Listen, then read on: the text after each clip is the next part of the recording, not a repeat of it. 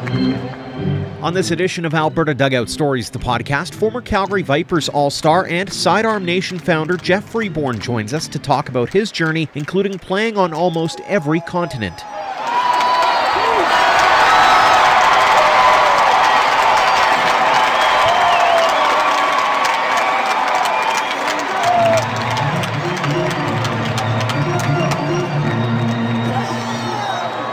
Welcome to episode 120 of Alberta Dugout Stories, the podcast. I'm Joe McFarland. We've had a lot of fun over the last few episodes, bringing you more in depth conversations with those who have turned baseball into their livelihoods, and this week is no exception.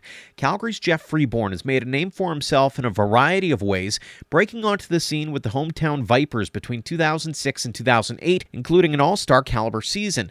He went on to spend years traveling around the world, then coaching, leading to a profile we wrote on him a little more than three years ago at albertadugoutstories.com. We hadn't had him on the podcast yet, so this seemed like a pretty good opportunity to catch up on his coaching, his golf game, and on Sidearm Nation. Jeff, thanks so much for joining us here on the podcast. Yeah, thanks for having me. Let's start off with how does an Alberta kid like yourself end up falling in love with the game of baseball? But yeah, I you know grew up played Bow Ridge Little League right behind that you know the field right behind Foothills there. So I you know went to a lot of Cannons games growing up and you know, after practice or a game at, you know, Bow Ridge, we'd kind of maybe sneak in at the end. Or I mean, actually, I think it was free to get in after like the seventh inning. So I remember catching a lot of end of games too. But that, I think that definitely kind of got my my interest as far as baseball was just kind of watching the cannons for sure. And um, I think being a left-handed pitcher, definitely I kind of stood out a little bit um, when I was younger. That definitely kind of helped me, you know, I think get to the get to the next level. Um, you know, but you know, I, I, played baseball Calgary all six years. Um, you know, I played three years of bantam. I was I was actually I was pee wee age, but I was able to play as a bantam as a 13 year old, and just just a sport that I always enjoyed playing. Just that that one on one pitcher versus hitter, but still that team atmosphere. But yeah, I I yeah kind of fell in love with the game pretty young. So did you play any other sports growing up, or was baseball the be all end all in your eyes? Um, no, I definitely was a multi-sport athlete. I, I was actually pretty high level tennis player growing up, volleyball player. There was a period there actually volleyball was was up there as well. Hmm. Um, I remember going to a lot of University of Calgary Dinos, the Dinos Cup and stuff too. And um, you know, that I, I kind of maybe regret maybe doing so much of the basically the same repetitive motion tennis volleyball baseball. Um, obviously um, was good at it um, with my spike and my tennis serve and and my, my pitching but I, I do think maybe i wish i would have maybe take some pressure off my shoulder and maybe maybe focused on one thing a little bit earlier but at the same time i loved all three so. You mentioned being a left-handed pitcher. Was that a little difficult to kind of try to find local people to lean on for experience and training and that kind of thing when you're looking everything through a, a backwards lens? Um, you know, I was fortunate enough, um, you know, when I was in high school, I was able to kind of get some work in with with some older coaches like Harold Northcott. He was a lefty and was coaching uh, Team Canada at the time. Um, I was fortunate enough to work with some guys like Mike Ross, who was a former Team Canada. Um, he would do some stuff with baseball Calgary. So to kind of have um, experience from two former national team, um, those two guys definitely definitely helped my pitching career for sure. So talk us through that evolution of Jeffrey Freeborn, the pitcher, and uh, particularly going from Calgary up the the chain of command where you're finally getting yourself uh, into pro ball. Yeah, it was a long journey. Um, I uh, I was a very good 16 year old. I kind of definitely stood out. I was getting up to like 85, 86 and um, talking to a lot of major league teams at, at that age. And um, as a 17 year old, I actually, I tore the tendon in my middle finger, my pitching hand, my left, left hand and middle finger. I wish it could have been any other finger, but which is actually your most important finger, mm-hmm. um, dunking a basketball. Um, had to have surgery and definitely um, there was a point there I was told I might never pitch again. Mm-hmm. Um, but that actually made me work even even harder. um, but there was a period there where I, I actually wasn't sure what my career would look like and uh, a lot of rehab. Um, my grade 11 year and my velocity was definitely down, but I, it kind of maybe forced me to pitch, you know, learn how to pitch and focus on maybe my off speed and um, made the junior national team the following year and was able to kind of get my velocity somewhere back where it was. But I've, I've always kind of had shoulder injuries because of that surgery. Just the way I grip the ball and not quite having that same feeling off that middle finger um, it, it's definitely been a little bit of a probably more of a grind than maybe a lot of people didn't realize I had that surgery. Mm-hmm. But um, you know, I was able to. I went to junior college at. Uh, I went to a JUCO in California first, transferred to a JUCO in Idaho, and then I went to Northern Kentucky University. So pretty fortunate. Um, then I got to play five years of professional baseball all over the world. Got to play in Europe and Australia, Colombia, and three years with the Calgary Vipers, my hometown was was pretty special. So let's talk about that hometown thing first off. And uh, i'm sure there has to be a lot of memories. What was it like though from your perspective? As you mentioned you grew up playing ball watching ball there and then you actually get to play pro ball in that same barn. What was that like? Um definitely a little surreal. Like i remember my my first outing you know with the vipers just you know, I, I, mean, actually, honestly, even just kind of sitting in the bullpen, you know, waiting for the call, but just kind of, you know, seeing the little leaguers still out there with Bow Ridge and just kind of realizing that that was me, give or take 13, 14 years before. And, mm. you know, kind of dreaming. I mean, obviously, I was hoping to be with the Cannons in AAA, but ended up being the Vipers. But I mean, still pretty special. And, just being on that mound for my first outing with the Vipers, I honestly don't even remember it. Really, I just was. It was kind of a you know one of those kind of in a way blackout moments where I just you know I, had a good inning, you know, kind of three up, three down, but I, I really honestly don't remember much of it. It was just kind of one of those. You know, obviously I didn't make it to the bigs, so that was in a way kind of maybe like a mini kind of call up mm-hmm. for myself, right? So pretty special is that something when you look back on did you have that opportunity maybe after the first time around to soak it in a little bit more the second third fourth time around and go yeah this is still pretty cool yeah no absolutely and and definitely after that first season um definitely kind of sat back and realized how how special and how lucky it was for even to get to that level mm-hmm. um that's actually like halfway through that first season, you know, Coach Bush dropped me down. I thought I was getting released. You know, he called me into the office. I think I had like a 6.5 ERA the first half of the season. And luckily in, in, in, the Northern League, you have to carry five rookies. And I was the one, you know, I was the local kind of token rookie, which probably helped. Mm-hmm. But I actually, I thought he was releasing me. And that's where uh, Bushy suggested, hey, have you ever tried dropping down?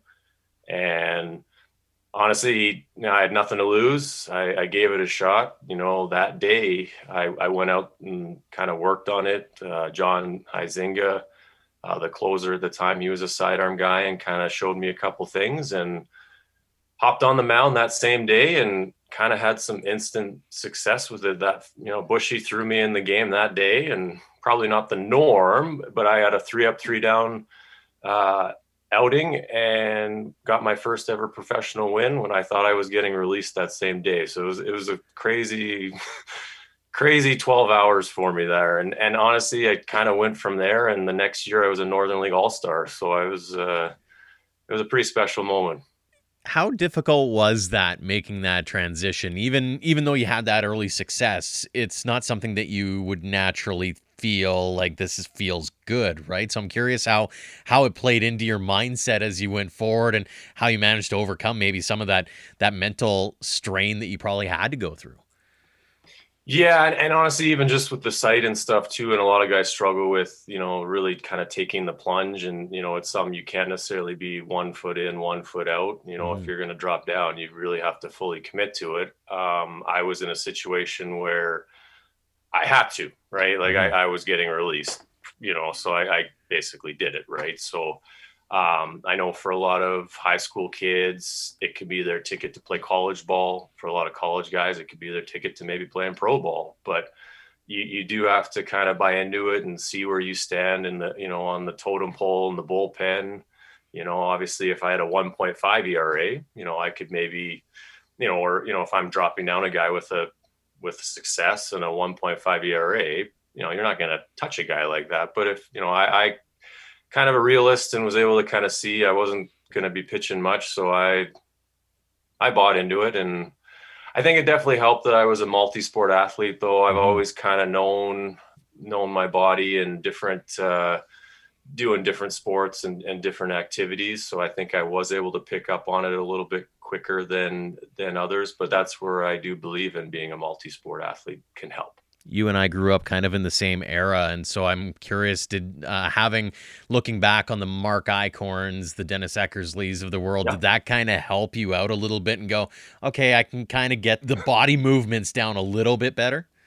I mean, I remember even watching Chad Bradford pitch for the mm-hmm. Cannons and I mean, it's funny looking back at it though. I remember watching a pitch and I'm like, there's no way I would ever pitch like that. I just, you know, I was having success in college and like I said, made the junior national team, um, you know, in grade 12. And I just, it never even crossed my mind. And I remember definitely watching like, you know, Mark Eichhorn and some of those guys. And it just, it never even crossed my mind that I would be pitching like that. So I, I, I, remember seeing some of those guys though in the back of my head. And as soon as I was asked to make the transition, I definitely did as much research as I could and watching YouTube video on those guys and, and, and just, just trying to learn as much about it as, as I could.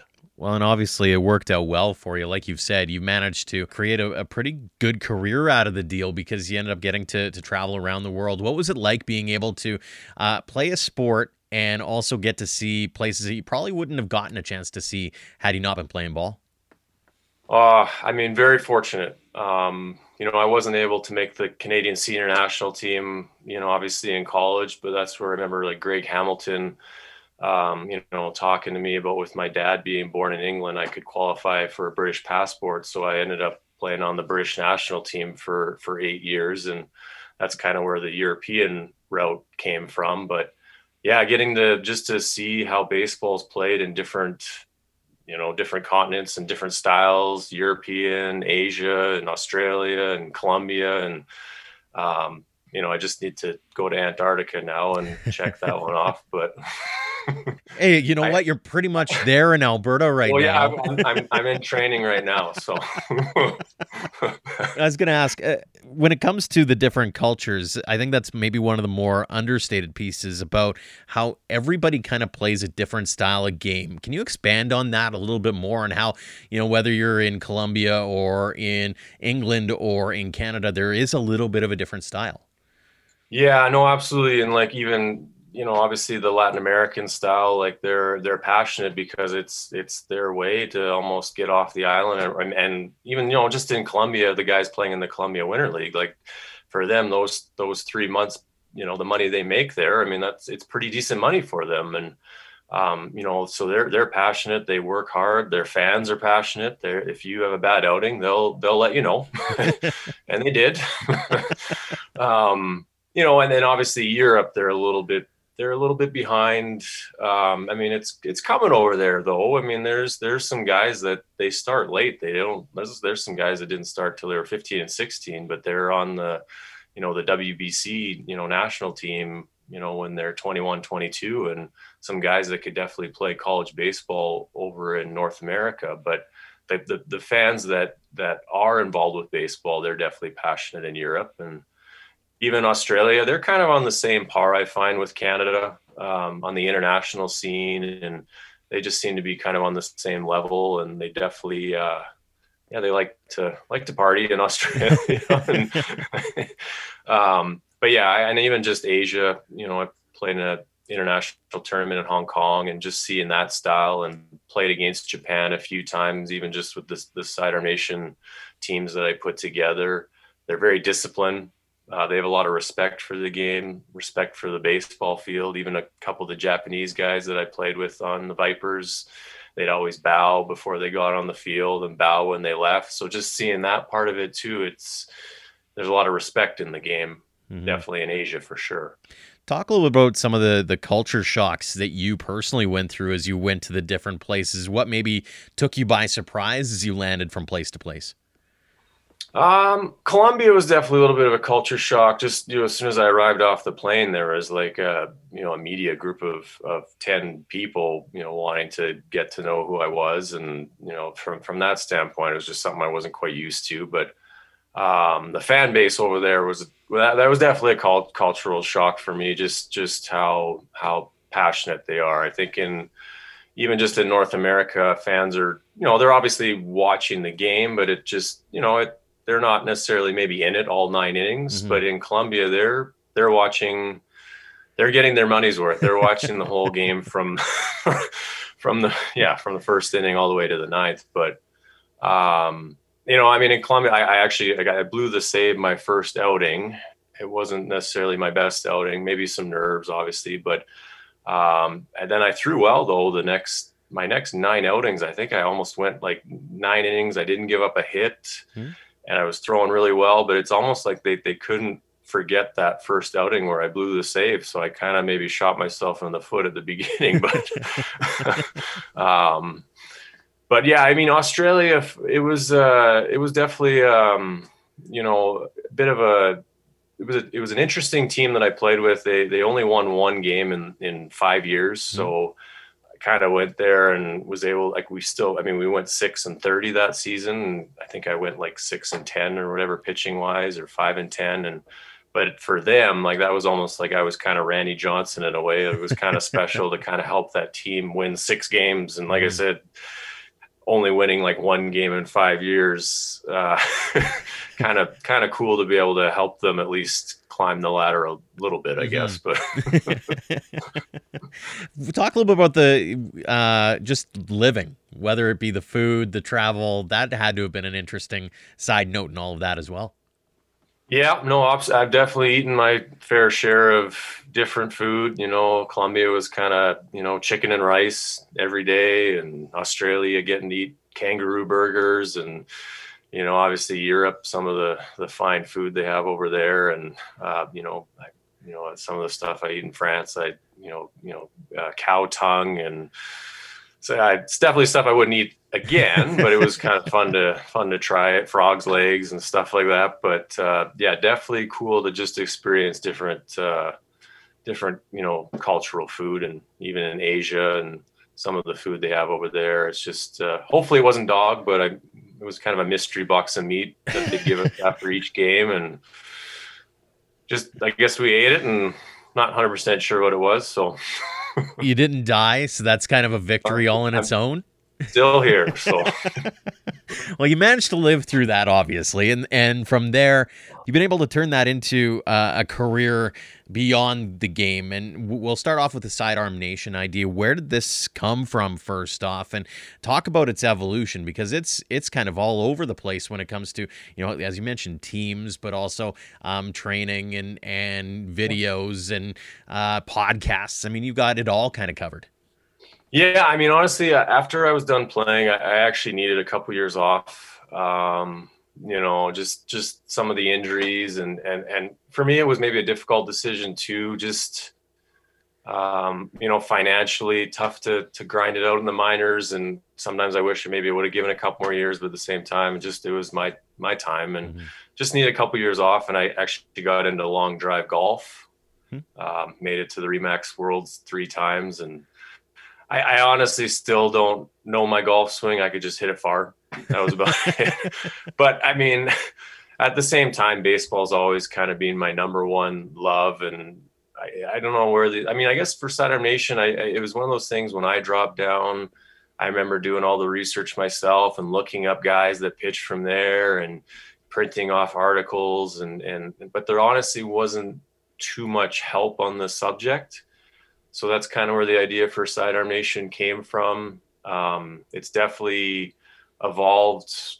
I, I didn't really know at first where it was going to start. A lot of it was just kind of maybe the interviews and connecting with former and current big leaguers. And from that standpoint, I, I had no plans on doing camps or that part of it. But the more emails I got from parents and players, they kind of asked, like, hey, have you ever thought about doing camps? And that's kind of where that, that obviously came from. And those have been pretty cool to set up. And, you know, having guys like Randy Choate, Choate coming out to games or the sorry the the camps, and you know we've got Ben Rowen and Cameron Lowe and uh, Chad Bradford came out to our Mississippi camp. So to mm-hmm. have some of those guys come out, it's it's been pretty fun and special. And you know, my goal with Sidearm Nation has just been to try and help as many many sidearm submarine pitchers get to whatever level they they want to, whether that's high school kid trying to get to college or a college kid trying to get to pro ball. And it uh, yeah, it's been pretty fun it's probably got to be really rewarding as well, especially when you see maybe kids that are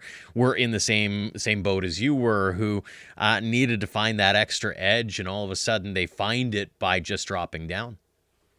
Yeah, no, and, and it can definitely be a big changer for a lot of guys. Um, you know, you know, honestly, a lot of the guys I've interviewed, you know, they wouldn't have made the bigs if they didn't drop down. Um, a lot of guys were, wouldn't would have barely pitched in college if they didn't drop down, and it can it can just be like just this instant game changer for for a lot of pitchers and you know just to you know especially to to see a guy develop. You know one of the kids came to a couple of our camps and got signed out of indie ball by the new york mets uh, josh Hejka hopefully i'm pronouncing that right but um, just to see like a guy like that you know come out to a couple camps and now he's in the met system and um, you know, Ryan Thompson, actually of the Rays, was an instructor at a North Carolina camp, and um, just to see him always wearing Sidearm Nation shirts and stuff and promoting it, and it uh, it's it's definitely pretty cool to see. Kind of a community all to itself in a sense, and so everybody kind of knows somebody who kind of passes the word along. And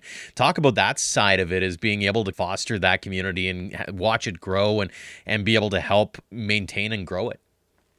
Yeah, it, it, honestly, it, it's one of those things too, where a lot of times even pitchers get asked to drop down by their pitching coach, and almost like, hey, just go work on it in the in, in the corner, right? Mm-hmm. So hopefully, just able to kind of give that little bit of a support group. I mean, we kind of kind of joke about it at some of the camps that it's almost like an AA group, you know, like kind of everyone kind of shows up at the camp kind of nervous like heads down like you know we do an introduction all the you know kids kind of introduce themselves but kind of just yeah i'm a sidearm pitcher but but then kind of at the end of the camp though you can definitely see just just hopefully a little more even confidence like seeing 20 25 other sidearm submarine pitchers and seeing the the former big leaguers that have come out to work with them. And yeah to kind of have just this this community where they can almost hopefully communicate with each other too and see other guys pitching from there and hopefully just give them some some confidence and obviously you've been involved in the coaching game as well here in Calgary and, and around the world with Sidearm Nation. Uh, talk about how uh, rewarding it is from that standpoint is to be able to see some of these kids develop and maybe they're not pros, maybe they're just uh, doing it until they're 25 or whatever the case may be once they're done school, but being able to have that opportunity to to give back to the game that gave to you. Yeah, it's kind of been a weird situation for me coaching wise in, in Calgary. Like I started with the the Coyotes program, so it's kind of more based for 12 and under um, training. And mm-hmm. I guess kind of in a way, when I started seven or eight years ago, kind of getting back into coaching, I, I kind of just kind of kept climbing the ladder a little bit, and I started doing some Babe Ruth stuff, which is a little more kind of you know 18 and under. But it was a lot of those same kids that I coached in Coyotes, and and then ended up kind of being the head coach at the University of Calgary for a couple years, and it was some of those same kids that I kind of just kept coaching with, and and even now I, I'm coaching a 21U kind of collegiate summer team that we put together in the men's league in the FNBA. But it's kind of the same thing. It's a lot of those same kids that I've kind of kind of just kind of followed and so from that standpoint it's kind of cool even even honestly just to see some of the kids that I've I've coached and, and even if they move down onto the states and stuff, a lot of guys just to just to kind of follow them and, and see where they're at in their college career. It, it's it's pretty cool to see. How different is it from your perspective to see the game the way it is now versus the way it was back when you were growing up, and and what the game is like? How has it evolved, and especially from an Alberta perspective?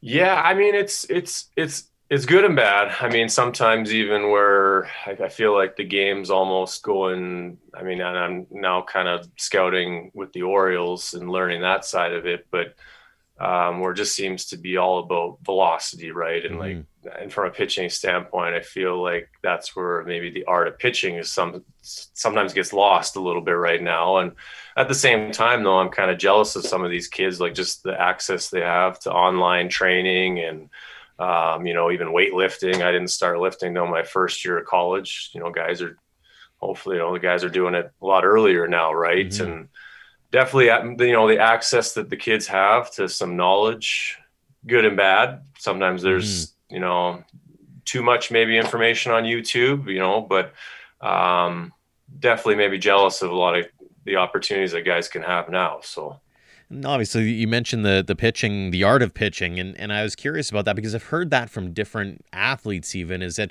they knew that they could be a fireballer. They were you know throwing 85 at 16 but they never really understood the art of being able to pitch. I look at a guy like Jack Morris as an example from way back when was he's a guy yep. that didn't over overpower you by any stretch, but was able to place the ball wherever he wanted. And how much of a challenge is that to change the mindset of a young young player? And is do you think that that's changing a little bit um, today? Talk a little bit about that side of what's happening in the the pitching world. Yeah, I guess it's it's kind of that combination of are you a pitcher or are you a thrower, mm-hmm. right? I mean, it's tricky. Like there's guys like the throwers, they end up maybe getting more looks. You know, it's easy to maybe draft a guy that's throwing 95, but whether he turns into a pitcher, that's a different story. You know, a good example maybe is you know Mike Soroka. Mm-hmm. Um, you know, he's, he's obviously watching. He's a pitcher, but mm-hmm. if if he really wanted to, I can guarantee he can let some go, and I bet you he could you know, let it go and touch 98, 99. You never know if he was maybe a closer 100, right? But he goes up there kind of 92, 93, good sink, you know, three, four solid pitches and just knows how to pitch and get hitters out. Um, obviously, at, at the younger age group, it's it's just I think a lot of guys get stuck in kind of strikeouts, and I was the same way. You know, I was I had a bad habit of wanting to strikeouts. You know, getting you know, yeah, I had 14 strikeouts in seven innings, but I also threw 140 pitches. And I think trying to teach younger pitchers, if you can get out of the inning in, you know, less than 10 pitches and save your arm, you're going to hopefully have a little bit longer of a career too, mm-hmm. hopefully, mm-hmm. and, and just maybe take that wear and tear off your arm, um, trusting your defense you know, I think that's where a lot of pitchers struggle with, want to strike out everyone. And, um, you know, obviously it depends what level you're, you're playing at, but I think just, just, you know, pitching the contact would be some good advice that I, I like to give to a lot of young pitchers. And I know some, it can be trickier to buy into that, but um, like I said, I mean, you can definitely save the life out of your arm by hopefully just eliminating some of those extra pitches. You mentioned a little bit of the advice for those young kids who might be listening or that you typically talk to on a day to day basis. Using your worldly experiences, what are some of the things that you tell them that you know maybe you hope that sticks with them from what stuck with you? Yeah, I mean, something that I was taught and it kind of stuck with me, and, and, and it's always um, it's one of those things like a lot of guys can put in the work when the coach is watching, but it, it's it's the, the guys that are going to actually um, maybe pass some of the guys with maybe a little more talent, but it's just just putting in the work when there's no coach watching. Um, you know that's that's the time where you're going to get stronger and working on your mechanics. You know, even at home, doing the little drills that coach is telling you like I said, it's easy to do it when the coach is actually watching you, but doing those same drills, you know, at home mm-hmm. and and you know, instead of maybe playing video games, doing some drills for for you know a few minutes, right? And um, you know, obviously there's there's a lot more maybe distractions nowadays than there was when I was growing up, but I mean, that's where it's going to maybe separate the guys that actually are serious about baseball and the guys that aren't. Mm-hmm. When you look back on your career and you look back at what you've accomplished and that, what are you most proud of? Um, I mean, actually, honestly, though, coming back from that surgery, um, you know, I remember being told by the plastic surgeon, there's a chance might not ever pitch again. Um, I'm glad he said that though, because it definitely made me go through the rehab probably a little bit harder. So maybe he said that for a reason. But mm-hmm. um, bouncing back from that surgery and um, the following year, still being able to make the junior national team definitely definitely something I'm pretty proud of. Um, even just making that junior national team with guys like Jeff Francis and Justin Morneau and Russell Martin and you know Jim Henderson and guys like that. And I mean, I fortunate enough just to have my name on that roster. But if you look at our the roster, I still don't quite know how I how I lucked out there. But um, but I was always just kind of I was I was competitive on the mound. You know, I I mean I'm definitely kind of you know kind of that quiet confidence probably off the mound, but uh, you know on the mound I, I definitely always like to compete. You know I I, I even though I was six foot three when I was on the mound, I, I, pitched like I was six foot ten and, and Randy Johnson. You know, even if I was only throwing 86, I still came right after the hitter like I was throwing 96. I, I didn't nibble or mess around. I just I like to go right after the hitter, and if I was going to get beat, I'd rather give up a home run than a walk. So I always just like to challenge the hitter and go right after him. Did you ever, over the course of your career, find yourself awestruck? Somebody who kind of made you go, "Whoa, that's a out of this world talent," or beyond that, somebody that you knew was very talented or was a pro, and you managed to uh, to catch their ear for a few minutes, or pitch against them, or play with them, that kind of thing. Um, I got to play with Jose Canseco for five days. Uh, Yuma was kind of short on on on players, so uh, I got to actually I was Ozzie Canseco for for five days, and some people actually thought I was Ozzie Canseco, but clearly not the same build. But um, but getting to play with with you know for Jose and with Jose, and just kind of having him as my manager for five days, that was a little kind of surreal. Just watching him play growing up, but. Mm-hmm. Um, the guy that kind of stands out though that I, I was when I was pitching in Germany, I uh, he went three for three off of me, and like I, I had thrown some really good pitches to him and pitches that I had got former big leaguers out in indie ball, and this guy went like he got a double off the wall, like a hard single up the middle, and it turns out it was Max Kepler on oh. the Twins.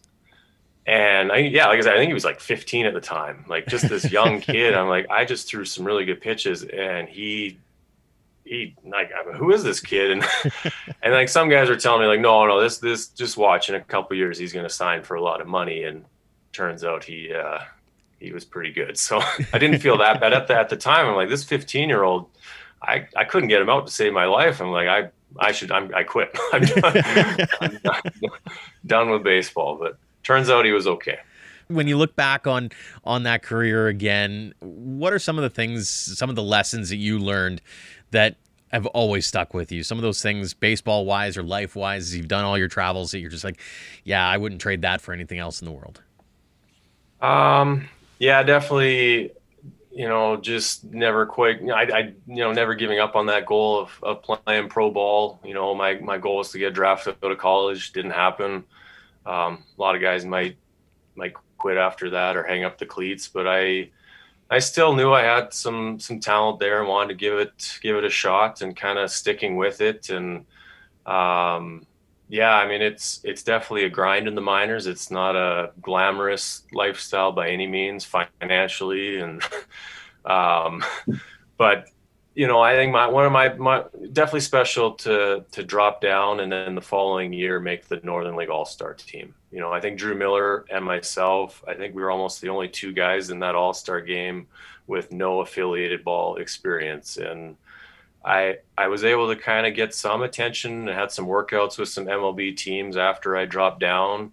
So just to kind of almost just keep plugging away, and you know, unfortunately, I, I never sign with an affiliated team, but I guess that's where it's been pretty special even now to kind of work, start working with the Baltimore Orioles, and um, you know, wasn't able to sign as a player, but now that I'm able to kind of do some stuff scouting wise, um, yeah, I'm, I'm obviously looking forward to doing more with the Orioles organization. So.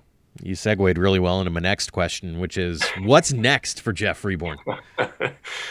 Um, you know, I mean, with Sidearm Nation, I was trying to maybe balance and do too much with the University of Calgary as well. And I guess I was hoping last season, you know, we were going to maybe have, we had a pretty solid team and going to have maybe, maybe the first winning, winning season in U of C history and maybe right off into the sunset, but, um, didn't, didn't happen, unfortunately. But I, Sidearm Nation's obviously kind of being my my passion. It's it's my my baby, and um, wanted to do more stuff with Sidearm Nation, and you know started my own podcast, and it's been fun to just a fun different way to get interviews and connect with with different players and just release kind of a video ebook that's kind of been a couple years in the making and um, you know, in a, maybe in a month or so here, going to be kind of just a it's a little more online community for for Sidearm Nation as well. So it's just a few projects that I just didn't quite have time in the past. So I'm looking forward to actually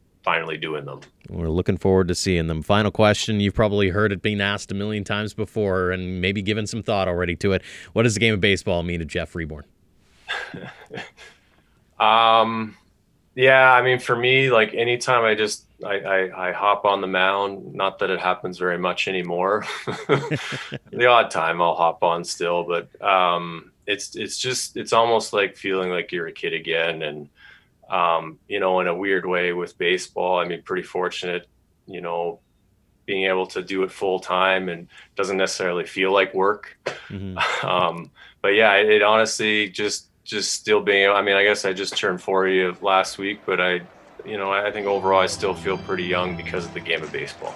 Jeff, appreciate your time. Thanks so much for sharing some of your stories, and uh, all the best as we head towards the summer that maybe is a little bit warmer than it is right now.